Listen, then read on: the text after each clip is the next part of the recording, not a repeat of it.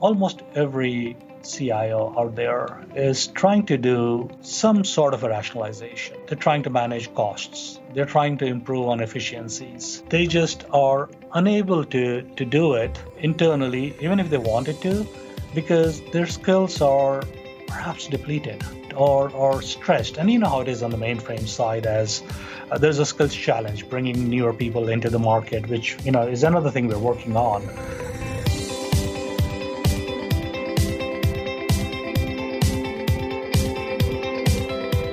Hi, and welcome to Conversations with Dez. I'm your host, Dez Blanchfield. Today, I have the privilege of being joined in the studio by Vikas Sinha. Now, Vikas is the Vice President of Global Customer Experience and Strategic Alliances for the mainframe software division for Broadcom. Vikas, welcome to the show. It's long overdue. It's so great to have you on air with us.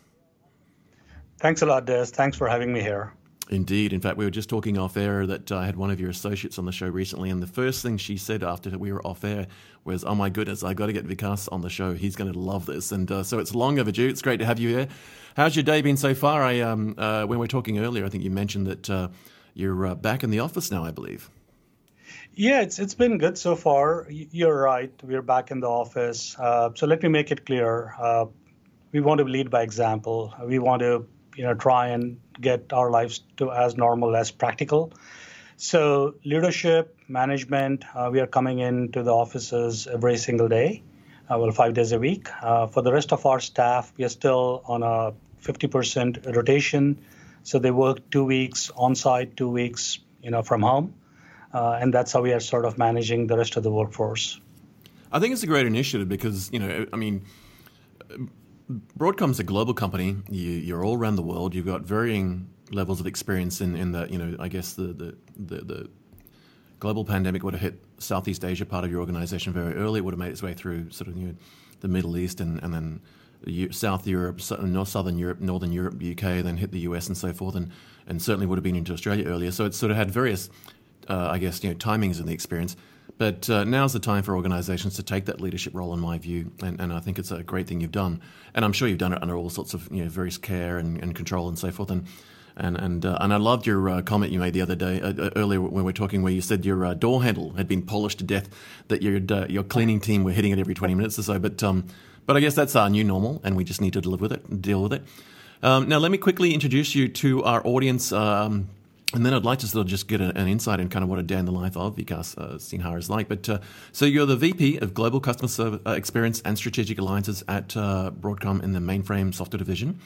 Uh, and I understand that uh, that means you're responsible for all leading all field-facing technical and business teams globally for Broadcom mainframe customers, including all pre and post-sale activities to help your customers understand and realize the value of what you're delivering, internal and external customer education programs and, and essentially, I made a note here. I believe it's all about relationships and, and partnerships, and particularly leading our customers to success, which is a, a very broad and heady challenge. But uh, it appears that you, are doing an amazing job at doing that.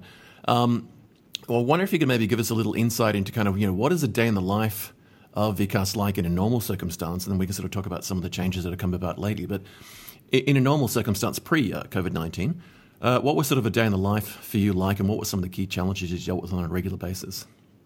Right. Uh, so some of the things, the core of what what I work on, what I do, hasn't really changed much pre-COVID or after COVID, and we can talk about it. You know what has actually changed, but most of my time is actually spent on, I would say, a few simple things. Continue to reinforce our relationships with our customers. These customers have placed their trust in us, in our technology, in our solutions. We want them to be successful uh, with their initiatives, with, with whatever they are up to. Uh, we want them to feel valued and know that we are here to help and help them to get all the help they can from us to realize a quick uh, ROI on their investments. Uh, you've, you've heard this uh, several times, Dez. You know, mainframe business is a relationship business, and it requires the same love and care you would have for any successful relationship. So I spent a lot of time on various elements, various aspects of uh, that relationship with our customers. The second part that and I strongly, you know, uh, believe in and spend a good amount of time in is mentoring, nurturing, and helping mature our teams to be best in class. Uh, we've got great people, and we need to continue to raise the bar. Uh, as you've already noted from my background, I'm still an engineer at heart. I can't help with that, I suppose. So I do engage quite a bit with development teams on brainstorming things we can do better, simpler, easier, smarter, faster. Uh, my prior experience in predictive analytics, as well as some of the academic uh, foundation I have in data sciences, uh, helps me earn the permission to be on several of these conversations with very smart people on engineering teams. Uh, I'm also part of the leadership that continuously looks at where we should be putting our R&D dollars, or generally our mainframe dollars that we're investing into the business. So a good amount of time is also spent on understanding the impact uh, or effect of what we have been putting in the market and where uh, we should be steering next. Well, outside of these, I see myself as a as a business and technology evangelist. Been you know pre-COVID. This is where COVID before and after comes in. Uh, pre-COVID, I had been going around the world meeting customer executives, talking about you know the art of the possible and how to realize more from their investments with us on the mainframe. Now, post COVID uh, or during COVID, uh, since all the travel has pretty much you know been suspended, uh, we are we've converted over very successfully to deliver the same uh, message, the same conversation, uh, the same type of touch points uh, virtually over WebEx, uh, Zoom, whatever works. So I'm spending more time in front of a camera and talking into a microphone these days than I've ever done in my life. Welcome to my life, mate. Uh, but actually, I've got a question for you on that. Uh, just as a side note, um, are you finding that it's actually given you the opportunity to get a little more intimate with the relationships, in that there's a very different uh, experience in uh, you know, initially, I think a lot of people thought it was more remote because you weren't physically there and, and seeing each other in person. But have you found that it's actually turned into a slightly more intimate uh, experience in that once people get used to the medium, as you said, whether it's WebEx or Zoom or any other platform or, and so forth, or even GoToMeeting and other things, where if it's a sort of webinar style formats, but you're still sort of doing live stream, are you finding that people have gotten used to it and now become a lot more intimate with it and are comfortable and, and have just pivoted to it and got and, and just it's the new normal now? people have definitely gotten more more comfortable uh, with that. Initially, uh, you would not see people turning their cameras on, right? right? It's just the voice you're hearing. And now, slowly, as people ease into it and they realize they haven't seen another person outside of their office or their homes uh, for a long time, uh, they they turn their cameras on as well. So interestingly, I've got glimpse into people's like drawing rooms, living rooms, dining rooms, bedrooms. it's it's definitely uh, brought a, a, different type of uh, uh, intimacy in that relationship uh, that you could not have had before. Now, while that is true, the, the other thing that you do miss out uh, by not meeting people in person is normally you go spend a day, you know, meeting somebody or a few hours, and then after that you could go out for a dinner and catch up on family and other things outside of work. So th- there's a rebalance of things that now become part of the conversation on, for work and outside of work. Yeah, I, um, uh, uh, there's a funny little anecdote for you. A couple of weeks ago, a friend of mine pinged me and he said, "Oh, I haven't seen you for a couple of months because you haven't been in Melbourne." I said, "Well, give me a call tonight. I'm ordering in pizza, and uh, my my kids my kids uh, our 19 year old daughter's uh, doing university, so her door's going to be closed, and my son's got some homework, and my better half has some late calls around Southeast Asia. So I'm ordering pizza. It's just me. So he's like, okay. So I ordered pizza for him and me, and I got one shipped to him and one to me. Or I ordered from a local pizza shop in, in Melbourne for him. So I bought him dinner, as it were, and then we just sat there and, and had the camera going and just chatting. And I said to him, This seems quite normal, actually. We should have been doing this pre COVID, right? And he's like, Yeah, why weren't we doing this, right? Um, but I guess uh, we've all had our Robert Kelly moment with uh, cats and dogs and kids rushing into the camera. You probably remember Robert Kelly, he's the BBC interviewer. A, yep. a, presenter in Southeast Asia talks about finance and whatnot, and his kids crashed into the room, and his poor partner had to come sliding down the hallway.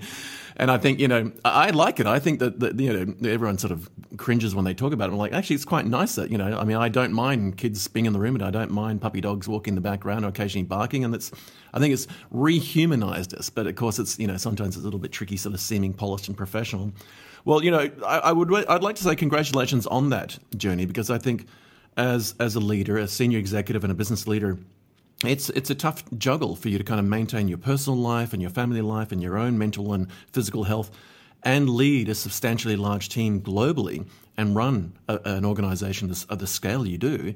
Uh, and still kind of just you know keep it together and, and, and drive that leadership and, and that blend between work from home pivot to getting back in the office.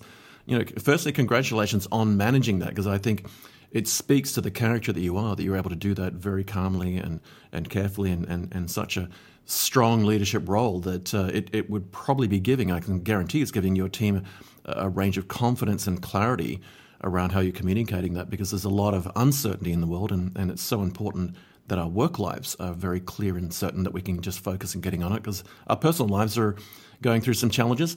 Now, I have some notes here that uh, one of your team gave me a bit of insight, and I hope you don't mind. But uh, they had you down as a lifelong learner, that you love traffic, travel and music, and I understand that you're a Bollywood fan, uh, as I am. I um, in fact, uh, I was thinking the other day, what was my favorite Bollywood movie? You know, I think back in 2004, one of my all-time favorites uh, was one. I think it's called uh, is it Swades. It was about a, a young guy who had a job. Yep. Suarez got a job with NASA in the US, and Yep. And then he had to head home, and uh, it was an amazing story about sort of just the adjusting going back to hometown and all of the different things he had to deal with. And so I was like, I'm gonna I'm gonna bring that up because it was like I loved it. I watched it about ten times, and my kids are like, not again. um, but no, I, I, do. I love the depth and character in them because you know we get all these Hollywood movies that are so polished, and and you know you watch a lot of TV content, it's all the fake laughter. I love the reality of Bollywood movies. Um, and that uh, you drive an electric car. Um, what do you drive? I, am keen to hear what you, what you've got in the way of an electric so, car. So, uh, as you know, uh, Dez, I'm I'm I'm a tech geek, right? So Indeed. I bought into I bought into this vision of a self-driving uh, vehicle. Someday, someday, I'm going to sit in the car at home and just select the destination, and it's going to drive me to my office as I'm sitting and reading the newspaper. Now, that's a vision. We're nowhere close to that. I do drive a Tesla. Fantastic. So, Fantastic. Uh, I'm experimenting with them. Good for you. Well, you know, I guess it goes again to your character that you're you're leading by example. I, I have to admit, I, have avoided getting one here mostly because uh, it had taken a while to get a little recharge stations, and uh, and and like America, everything in Australia is a long way away, but uh, we just don't have the population. You know, we've only got about 25 million people here, so the cities are all nicely built up, but it's a long way between them, and uh, it's a long walk if you end up with a flat battery, right?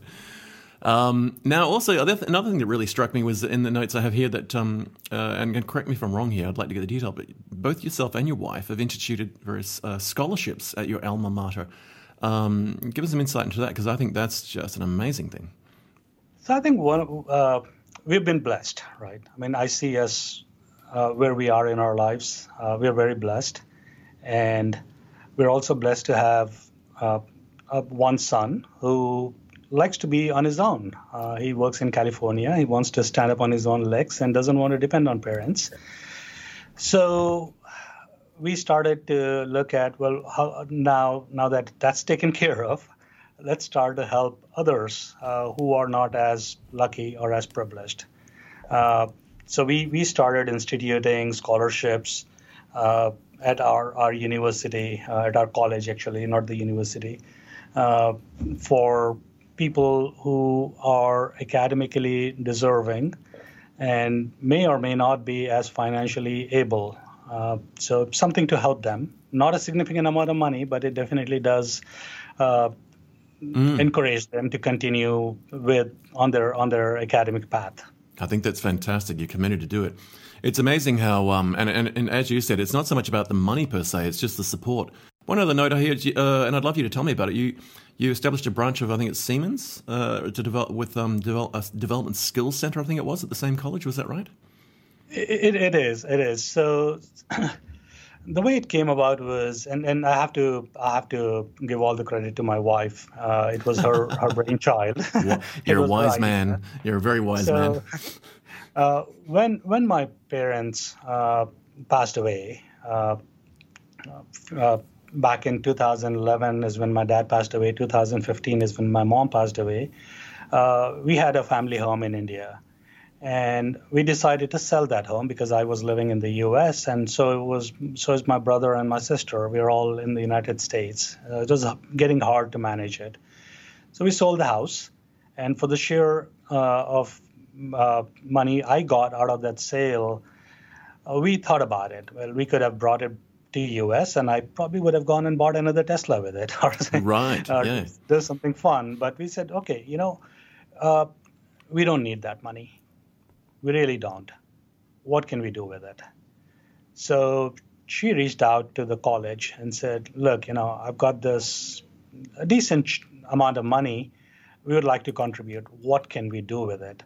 So the college at that time was looking at uh, a scheme from government of India, and the scheme actually is broadly known as uh, Make in India, not Made in India, uh, and it's really about developing uh, technical skills. Uh, and these are more like you know vocational skills uh, for people to get trained on operating medical equipment, computer equipment, industry equipment, uh, bring up that talent in the country, and also uh, to some extent help with the brain drain. Um, I'm a part of the brain drain. I did leave India when I was young.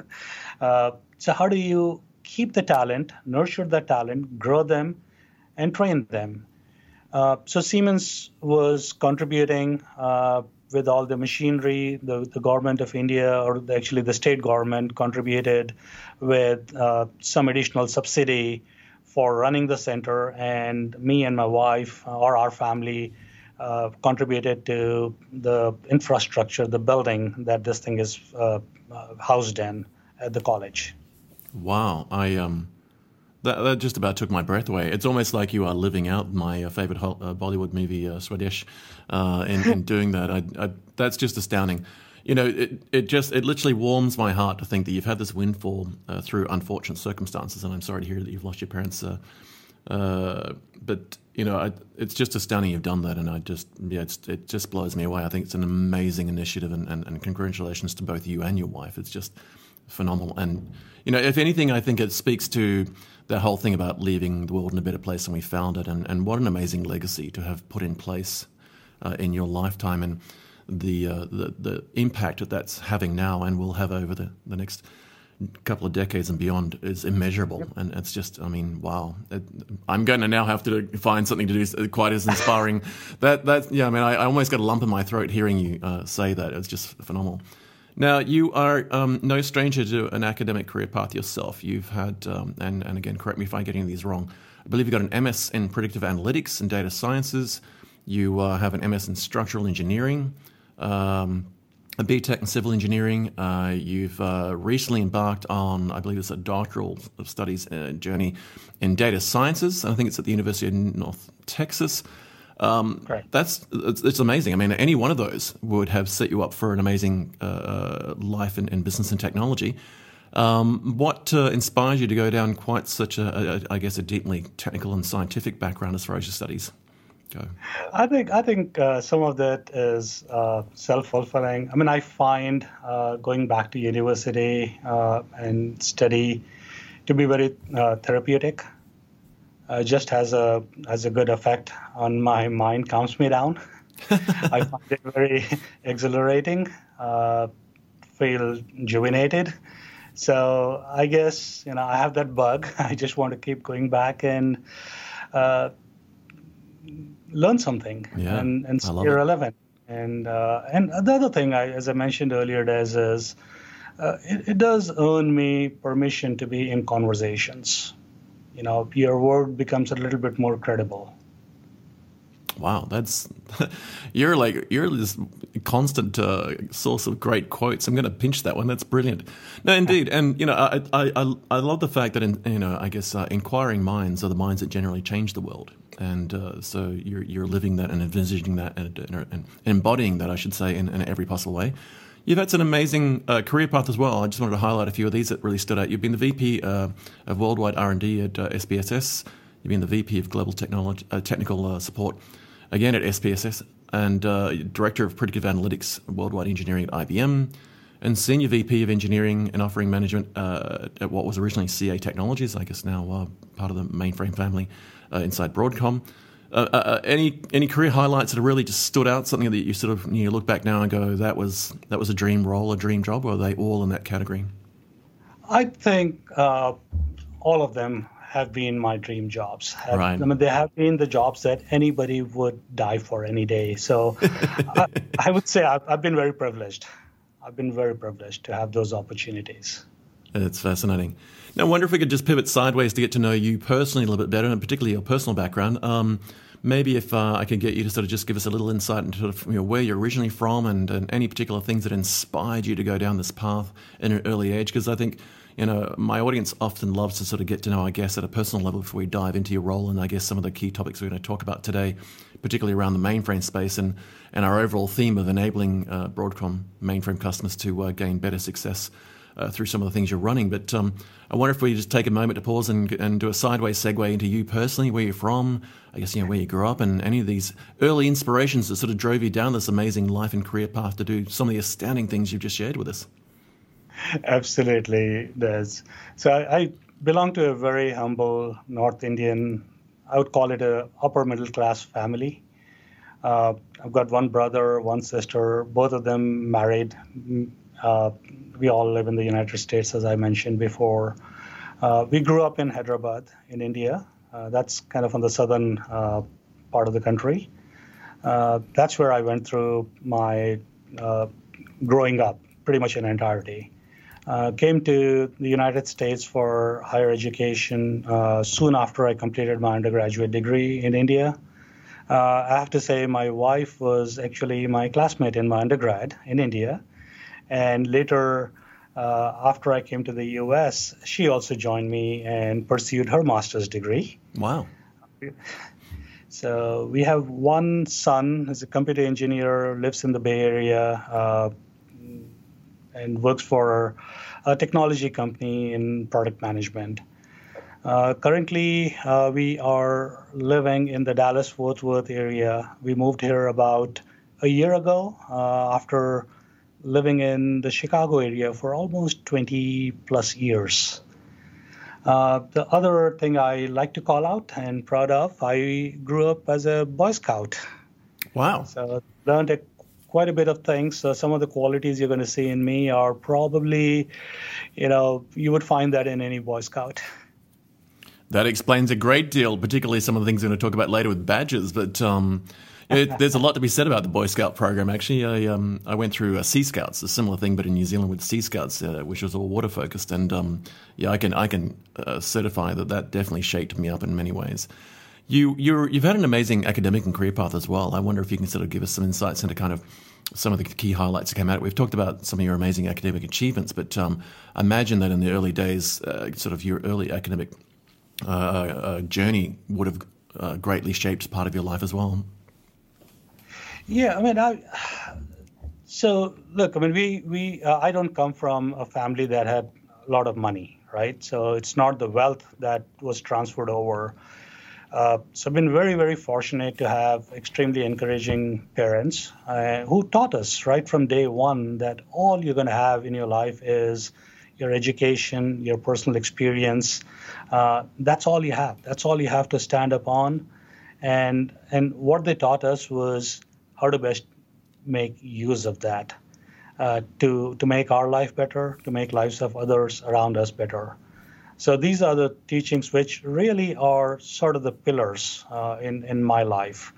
Uh, I have a very supportive wife, uh, a very supportive uh, son. Uh, of course, I mean sometimes they I feel those guys are managing me, but very, very supportive. And they've stood by me you know, with all my madness, you know, every few years going back to college, spending time. So you can you can imagine there is a there is a cost that they are paying uh, along with me spending the time. But they continue to encourage me and continue to push me forward.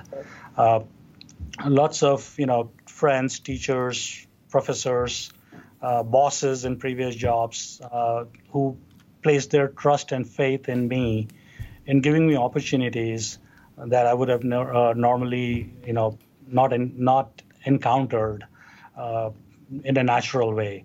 So I've kind of been very lucky in having so many well-wishers, so many angels uh, all around me, pretty much all the time. Yeah, it's interesting. I think uh, listening to you say that, I, I think you know, I, like you, I've been very lucky in that um, my better half has always been incredibly supportive, and, and our two kids have always been willing to uh, to go to the ends of the earth to ensure that uh, dad is able to do what he wants, whether it's traveling for work or traveling for, for my own enjoyment and taking photos and so forth. Uh, and uh, I found that uh, I looked back and thought, oh gosh, they've you know they've given us so much. And over dinner once we were talking about it, and I just said, look, you know, thanks for sacrificing so much. And they're like, no, we, are not sacrificing. We believe in you. And I, I, imagine it's exactly the same for you with your yep. son and your partner and your wife that uh, you know they believe in you so strongly that they would do anything to help you because they want to help you realize your dream. And I think that sounds like you've got the match made in heaven in every possible way. And I guess that that's you know, in many ways, that's part of a whole life, isn't it? Finding the right people to go through life through, or or growing the kids that we want to share our life with, because uh, you know, as you said, you know, a career path or academic path or life experiences are kind of what shape us. Um, well, you know, amazing life story, and I, I you know, I can't um, tell you how much this is going to inspire our, our audience to uh, to now enjoy this amazing conversation we have around some of the key things that you're doing currently. So let me just highlight some of the things we're going to talk about, folks. We're going to talk about the key theme, which is enabling Broadcom mainframe customers to uh, to gain better successes and, and, outcomes and so forth. And particularly, we're going to talk about a couple of initiatives. One in particular called Win No Fee, which we'll get into in a moment. Another one around digital badging and a range of other key topics. So, firstly, thank you very much, uh, Vikas, for giving us so much great insight into your personal life. And um, I uh, wanted to highlight. I think you said you you were originally from uh, Hyderabad. I think you said it was.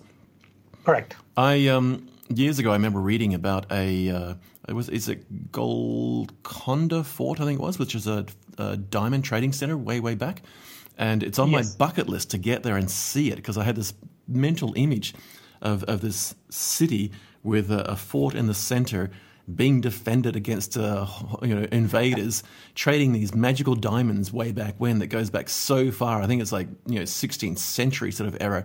So it's on my bucket list to get there and go and see this place and stand in the middle of it and just breathe the air in and go, what happened back then, right?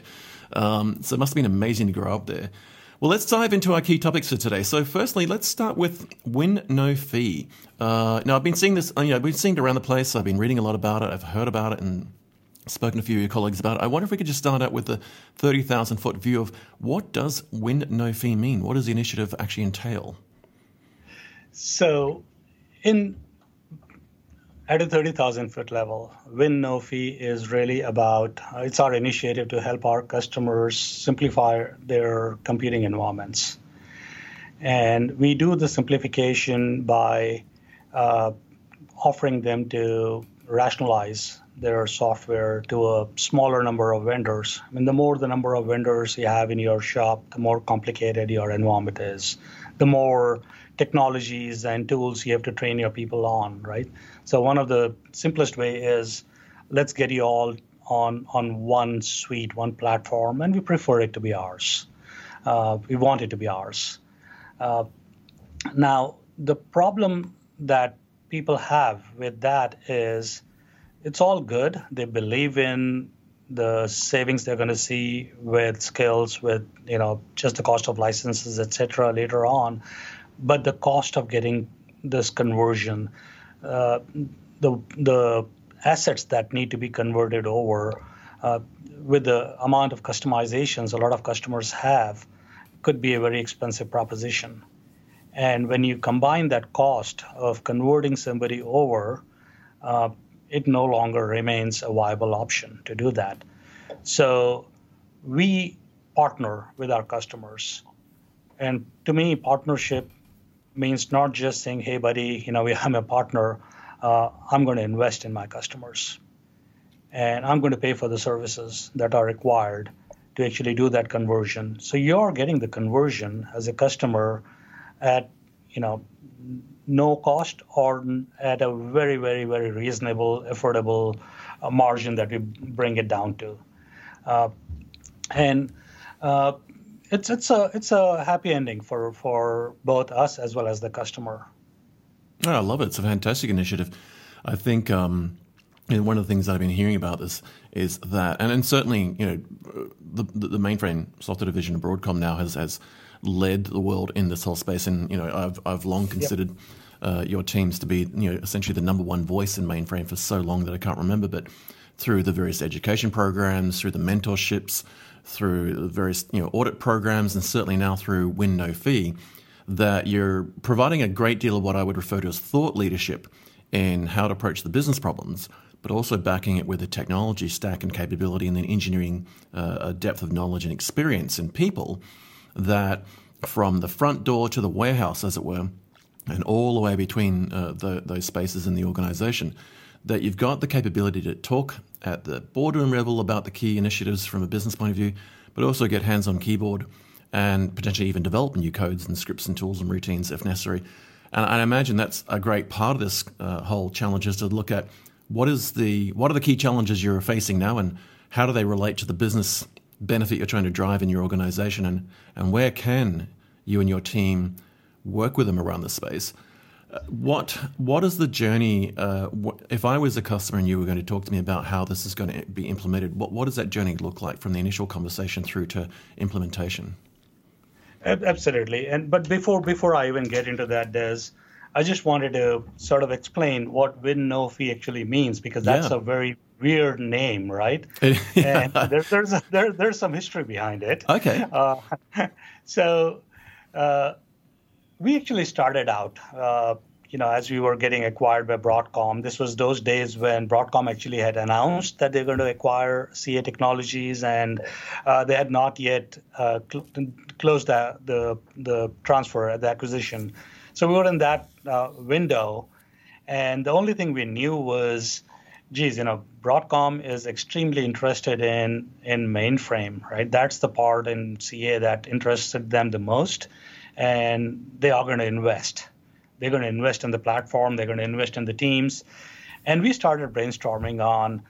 Uh, how, how are we how are we going to use the investment right and nobody's going to give us money we got to propose here's what we would do with the money that you are putting on the table. So we started talking about various things, and this whole thing about you know let's uh, figure out a way to rationalize uh, software customers uh, software over to our portfolio. You know that gives us a boost in our uh, revenues and in the adoption of our software. Uh, and and they, the first thing we came out with, we called it as no win, no fee. And the whole idea was we're going to help work on uh, conversions. We'll do it at a discounted price. But if we are unsuccessful, you don't pay us anything.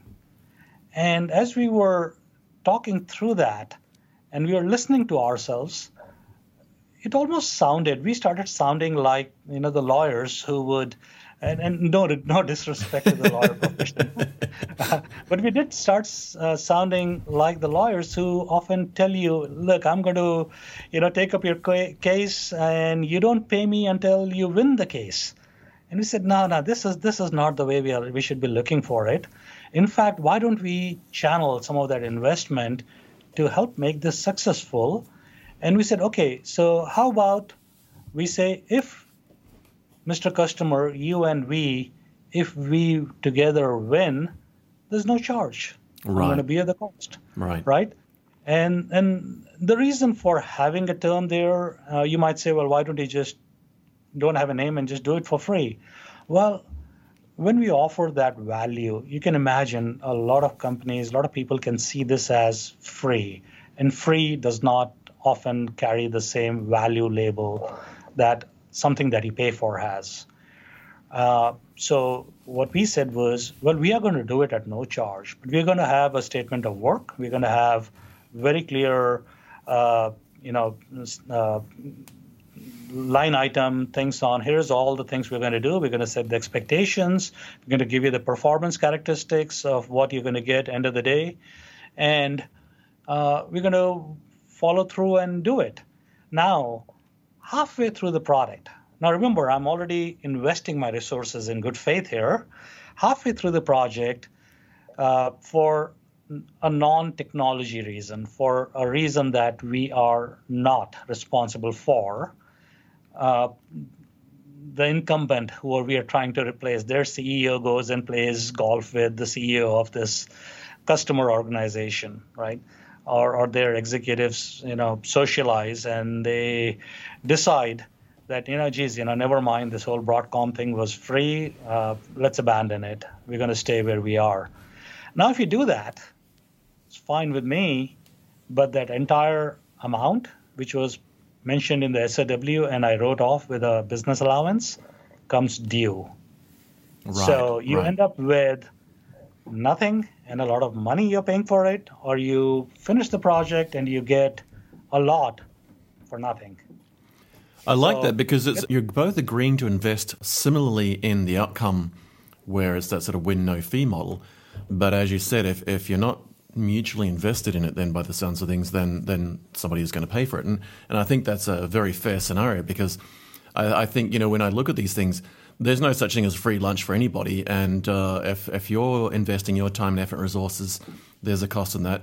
But what you're asking your client to do is make the similar investment on their part without necessarily putting money on the table but it's still resource and cost and investment in time and effort and so forth to their part. And, and I think that's a very great way to describe it actually because I think a lot of people, as you said, when they see something for free, they don't see the value or the investment.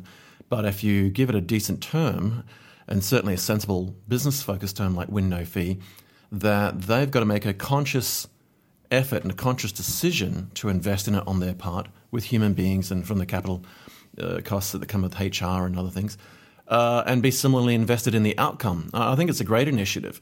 Uh, and, and I actually, I wish I had a T-shirt with it on it because it's one of those things where it's such a catchy phrase that it's a great conversation starter. And I imagine that uh, I can, I can visualize you, Vikas, walking in the room going, give me the whiteboard marker. I'm going to write something up. Win no fee. What does that mean? And the whole room would sit up and pay attention. So I think it's a great campaign. And I and, and look, thank you for giving us the insight and the background to that because it's often yeah. there's so much detail and history to these things that uh, help shape them that um, it, it, helps us uh, understand it better. What um, so where where is it at now? Yeah. Yeah, so that's what I was getting at. Let me try and answer the rest of the actual original question you Thank asked, you. right? So, uh, me and, and my peers, my boss, you know, we, we all have been traveling like crazy for the last couple of years, going out, meeting customer executives, understanding, you know, their pain points, understanding their challenges. And what we find, you know, when uh, I'm talking to various customer executives, uh, what I find is almost every CIO out there is trying to do some sort of a rationalization. Uh, they're trying to manage costs. They're trying to improve on efficiencies. Uh, they just are unable to to do it uh, internally, even if they wanted to, because their skills are perhaps depleted, right, or or stressed. And you know how it is on the mainframe side, as uh, there's a skills challenge bringing newer people into the market, which you know is another thing we're working on but customers uh, see that pain. And even if they have uh, skills, they are often specialized in certain areas, and they are they don't have uh, the the bandwidth to stretch beyond uh, and help with these types of conversions on their own. So so when we when we talk to them, uh, every every one, almost every CIO is interested in getting some sort of an assistance, especially if there are no strings attached with uh, charges, services fees, uh, in current or in arrears, doesn't matter, right? So everybody is interested in getting that resource assistance if they if they could, and we come in. That's where we come in, and help them with that. Uh, so the way the way it works, uh, Dez, is it's, it's very simple we sit down with the customers, uh, the right people in their site, uh, understand their objectives. You know, is it skills driven? Is it you know uh, cost driven? Is it just efficiency they are looking for? Or maybe they ended up with this whole suite of tools from multiple vendors because they went through a series of you know acquisitions and mergers over time, which is actually the most common scenario you find out there. So we sit down and try to figure out well, if we were to do this, what kind of savings would they realize from a licensing fee perspective, from the skills that they would have to have in house from that perspective. Uh, and we, we together uh, develop a plan uh, to, to, towards their objectives. Uh, we agree on timelines, we agree on features, functionality, we agree on performance expectations uh, that they're going to end up with after the conversions. And then once we have that all laid out, uh, that's when my boss opens his wallet and we lay down uh, our resources, right? I mean, I have a team of resources that, uh, are constantly out there uh, with customers doing just what I spoke about. Uh, we have a suite of automated conversion tools that we have developed. Uh, these are pretty advanced and pretty robust uh, tools uh, that have gone through the engineering rigor. We use these automated conversion tools, and a good number of conversions we do. The tools can actually carry about you know 80 90 percent uh, of the way with the conversion, and the remaining 10 percent is you know anything that has been highly customized or you do need a pair of you know a set of right. hands and eyes to double check the work. So we, we, with the tools we also help minimize the risk of errors that would uh, be introduced should you try and do this whole thing manually. Okay. Uh, well, you must have some amazing anecdotes uh, you could share and examples or case studies or whatever we want to phrase it with regard to some of the clients you've i mean you probably can't name them but I wonder if you could sort of share some examples of some of the the the, the, the um, projects you've done of late to sort of highlight how these have run. Absolutely, is. Uh, of course, I'm I'm going to stay away from naming any of these, but these are all, uh, you know, real things. We we are we are generating a lot of interest in the field. I can say that lots of customers have taken us uh, taken us up on this, and you know why would you not? So let me take an example of uh, a large, you know, bank in in, in United States. Uh, uh, I've, I've been visiting uh, their site quite a bit, and, and so they are pretty close to me, to my heart, their executives. Uh, so they decided to rationalize uh, or to, to Broadcom products. we started this journey, I'd say about 18 to 20 months ago with these people. Uh, they initially chose to rationalize in the areas of IT operations and uh, application development.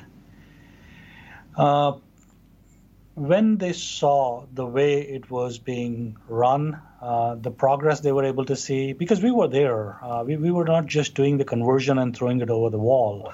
We took it all the way to get it all in production, train their teams, especially on the application development side, on how to work with what we have just migrated them over to.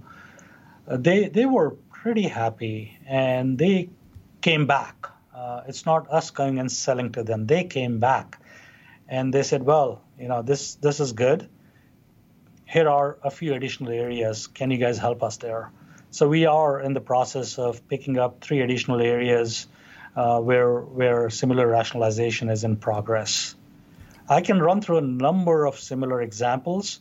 Uh, another one I'd like to just touch on uh, briefly is is a is a is a large uh, about a hundred billion dollar healthcare services company, uh, and they are looking to to improve on their application development and lifecycle management capabilities as they try to expand their own business. Uh, I mean, these days, uh, if you look at, you know, if since I'm on the example of healthcare, uh, pretty much every insurance company, what used to be a, an insurance, healthcare insurance provider, is now becoming a healthcare services company. So they're all expanding their footprint, right? So there's additional things they want to do on the platform. Uh, they want to simplify as they are expanding their workloads. Uh, they collaborated with us. Uh, we were able to go through all the challenges. They had a number of you know, mergers and acquisitions along the way, so pretty complex environment. Uh, we created a roadmap that gave them the confidence that uh, we would be they would be riding minimum risk and and we would indeed be able to get them to the finish line uh, safely. So that's another large one that is in play at the moment. That's amazing. One of the things that comes to mind immediately, though, is like uh, for listeners who are in a similar position and want to engage with you and, and, and go down this journey, uh, how should they go about that process to sort of reach out, get in touch, engage with it, and start that journey with you to, to go through this process of the, I guess, the win no fee uh, uh success story? Absolutely. And uh, I think first you need to figure out if this is something for you, right? And that's the first thing. And what I see out there is there are essentially two types of customers. Uh, I'm, I'm, generalizing this broad categorization.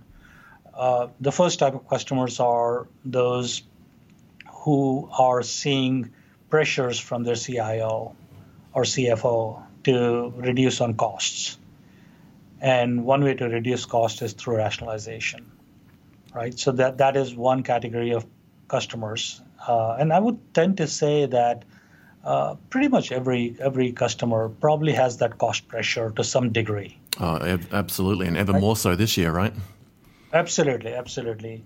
And the second uh, type of customer, uh, these are the guys who know, who have a, a good strategy, right? Who, who kind of know what they want to do, but they just don't have the wherewithal to do it internally on their own. Uh, they don't have the skills availability.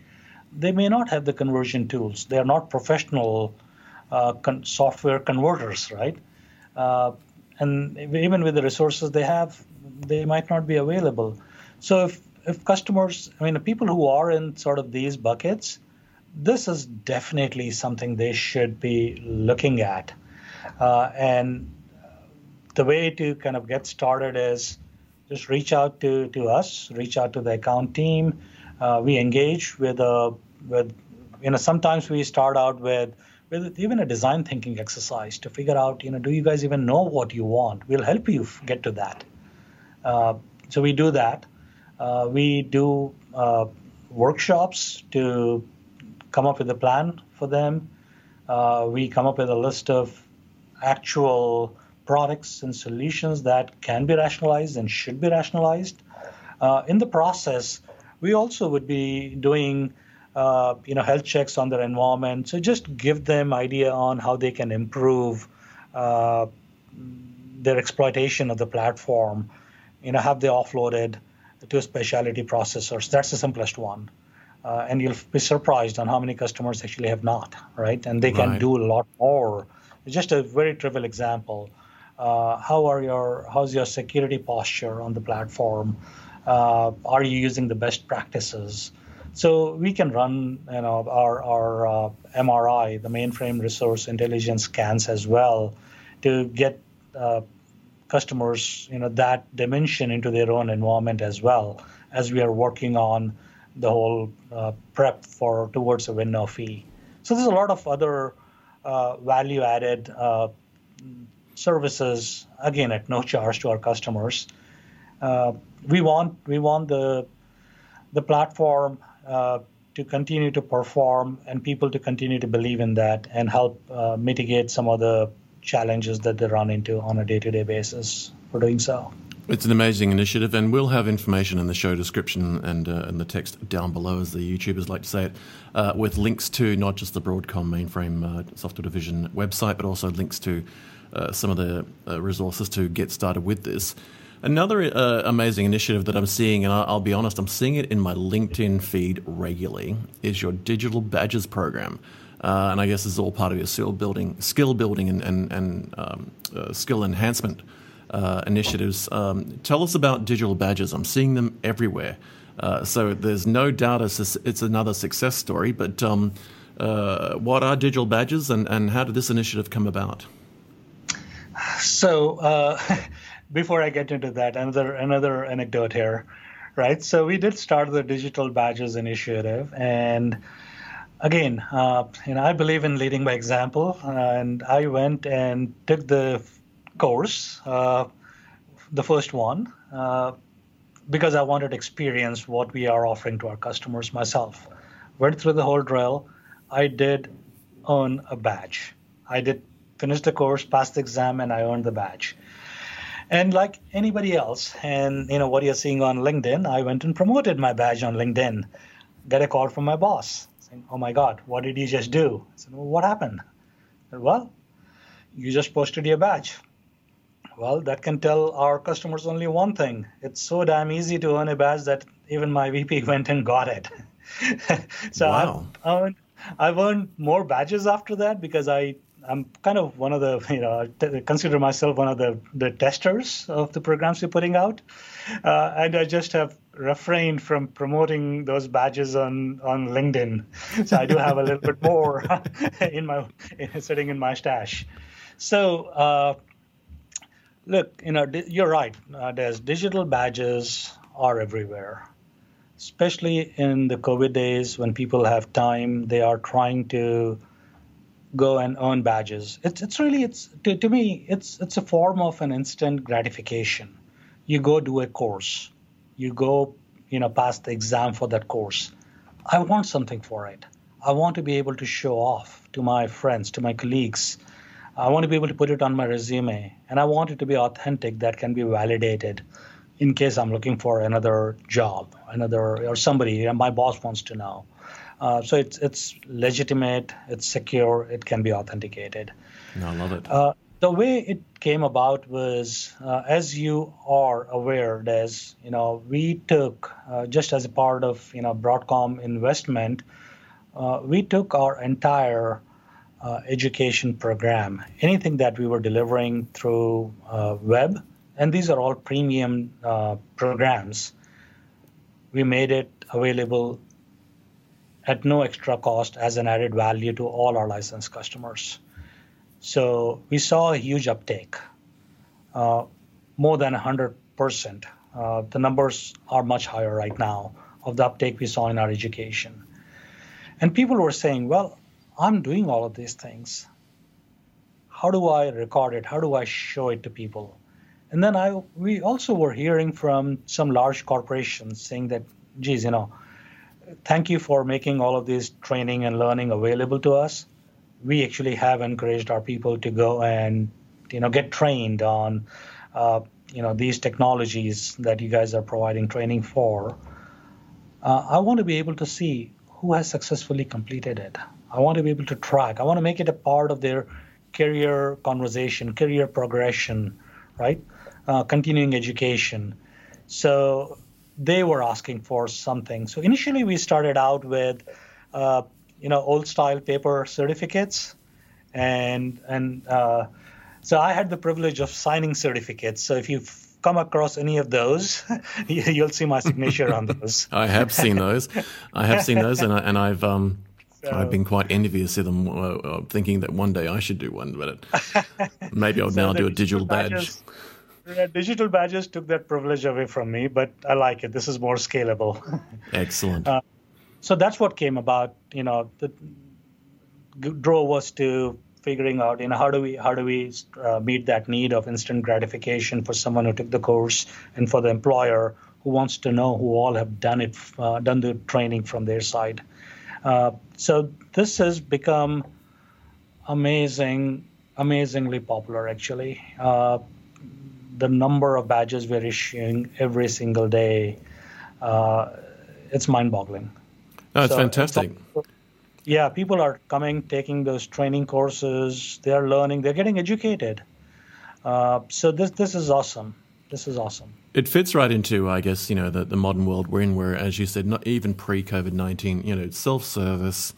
Uh, self-driven, uh, self-run education and certification and training programs is sort of where it's at, and you know, we've got open universities and all kinds of other things where people can now essentially govern their own future. And I think this is perfect. It's sort of, I imagine it fits into that whole vitality program you've been running for some time where people can essentially, you know, through their own initiative, their own time and their own outreach, uh, leverage all the things you are doing. Uh, and certainly now when they've got more time at home, I guess, Um, you know, I was talking to someone a couple of weeks ago, and uh, they'd just finished an MBA, and I was like, "How the hell did you do that?" And they're like, "Well, I'm not traveling to work for an hour and a half every day." Uh, I was like, "Oh, that's a good idea." So if you have five days a week where you're saving over an hour, that's five or six hours a week. It's like, wow, I can do an MBA at home. Uh, no, I think it's a fantastic thing, and as I said, it's definitely showing up in my LinkedIn feed on a regular basis, which, uh, if anything, is a, thermometer on how successful it is. And congratulations on that. One other thing that uh, I was wanting to just briefly touch on, I guess, is that you know there's no secret that we're um, you know, the world's been turned upside down in many ways with regard to the global pandemic. Uh, this has had an immediate impact on things like events because we're not physically going to events, and you know I think January was the uh, the last real event I went to with an event around the retail sector in, in New York, the NRF event, uh, and then we you know we had uh, Mobile World Congress was sort of uh, co- uh, cancelled or postponed, if you like, depending on how you describe it. The Health Information Symposium, the RSA Security Conference, and I know more recently that events like Share and the Open Mainframe Uh, event, and, and, then one of the Linux uh, uh, uh, conferences are all sort of you know being pivoted into virtual.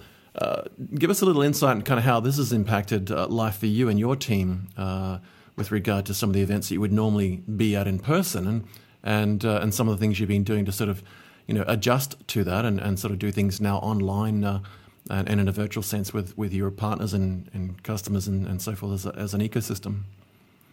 Absolutely, absolutely. In fact, uh, there's my the last event for me that got cancelled was supposed to be in Sydney and Melbourne. So oh, no. I still have I still have airline vouchers from Qantas. oh, you're kidding. Well, when you come, let me know and I'll take you out for a whole day and sure. we'll do a VIP trip around my hometown. But, uh, but it has been a big change, right? It's been a massive shift we've had Absolutely. to pivot to. Right, right. So uh, we've been going around, right, doing these things we're calling our innovation world tours, uh, where we go talk to customer executives and present them with our vision, exchange notes about their vision, and see how we can help them, how they how they can help our direction, and how we can help their initiatives, right? So it's it's a mutual thing.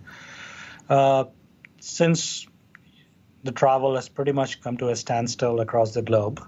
Uh, we did halt it for a few months, and then uh, we have reemerged as you know uh, a virtual uh, event for world tours. We have started to do that uh, since I'd say early June or was it early July. Uh, we, we've gotten back on track converted the event into a virtual, which is sort of a semi-live. We've got people who are live. I would get on the camera, and other speakers would get on the camera, and we have some recorded content as well to give it that uh, uh, a little bit of a, a polished flavor. Right? It look it, it came out pretty nice. So we've been doing that. Uh, people are are joining, uh, so we are seeing things coming back to. You know the particip- participation levels sort of getting back to normal on those. Uh, in addition to that, uh, we did. You, you, talked about share. You talked about you know IDUG. Uh, we are we have upped our sponsorship levels on all of those. Uh, we understand the challenges with you know uh, delivering all of those remote. We want to be standing by uh, those groups and part and and we have been partnering with them anyway for a right, long time. Right. But we really have uh, stood up our, our sponsorship and be supportive with them. In addition to that, for for a direct touch with our customers, I mean, Share, IDUG, you know, DevOps Summit, all of these are industry events. In addition to that, we have been running our own mainframe technical exchanges. We did this uh, typically in uh, I'm going to get this wrong, about four locations, right? Pittsburgh, Lisle, which is Chicago, uh, Plano, Dallas, uh, Prague. Uh, so on of the, these locations, we invite customers, and they come and spend about two and a half to three days going through mm, architecture level conversations, roadmap conversations, uh, user experience, uh, usability training type things.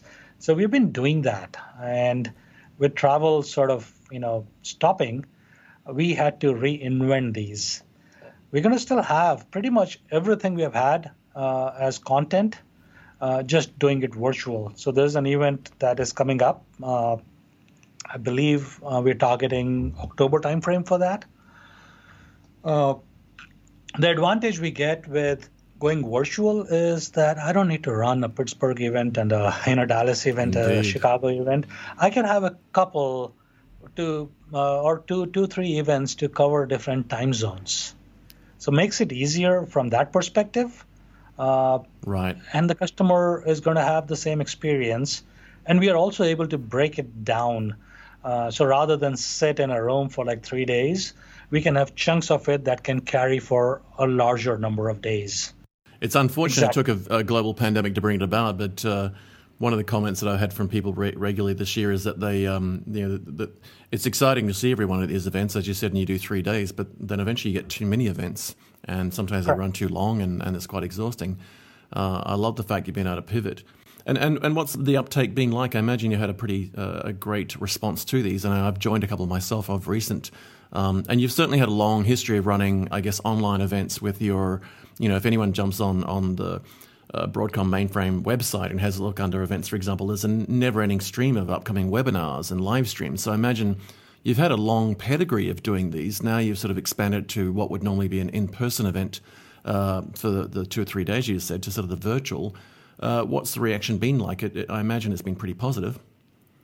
The reaction has been pretty positive, Dez. So, uh, folks uh, who who had challenges with their travel budgets in the past as well, right? Or had trouble finding uh, three days out of their schedule to go to another town and attend these, can actually now participate. Uh, these are also going to be available uh, on demand after the event is is over. Right. So it gives them you know more opportunities to engage.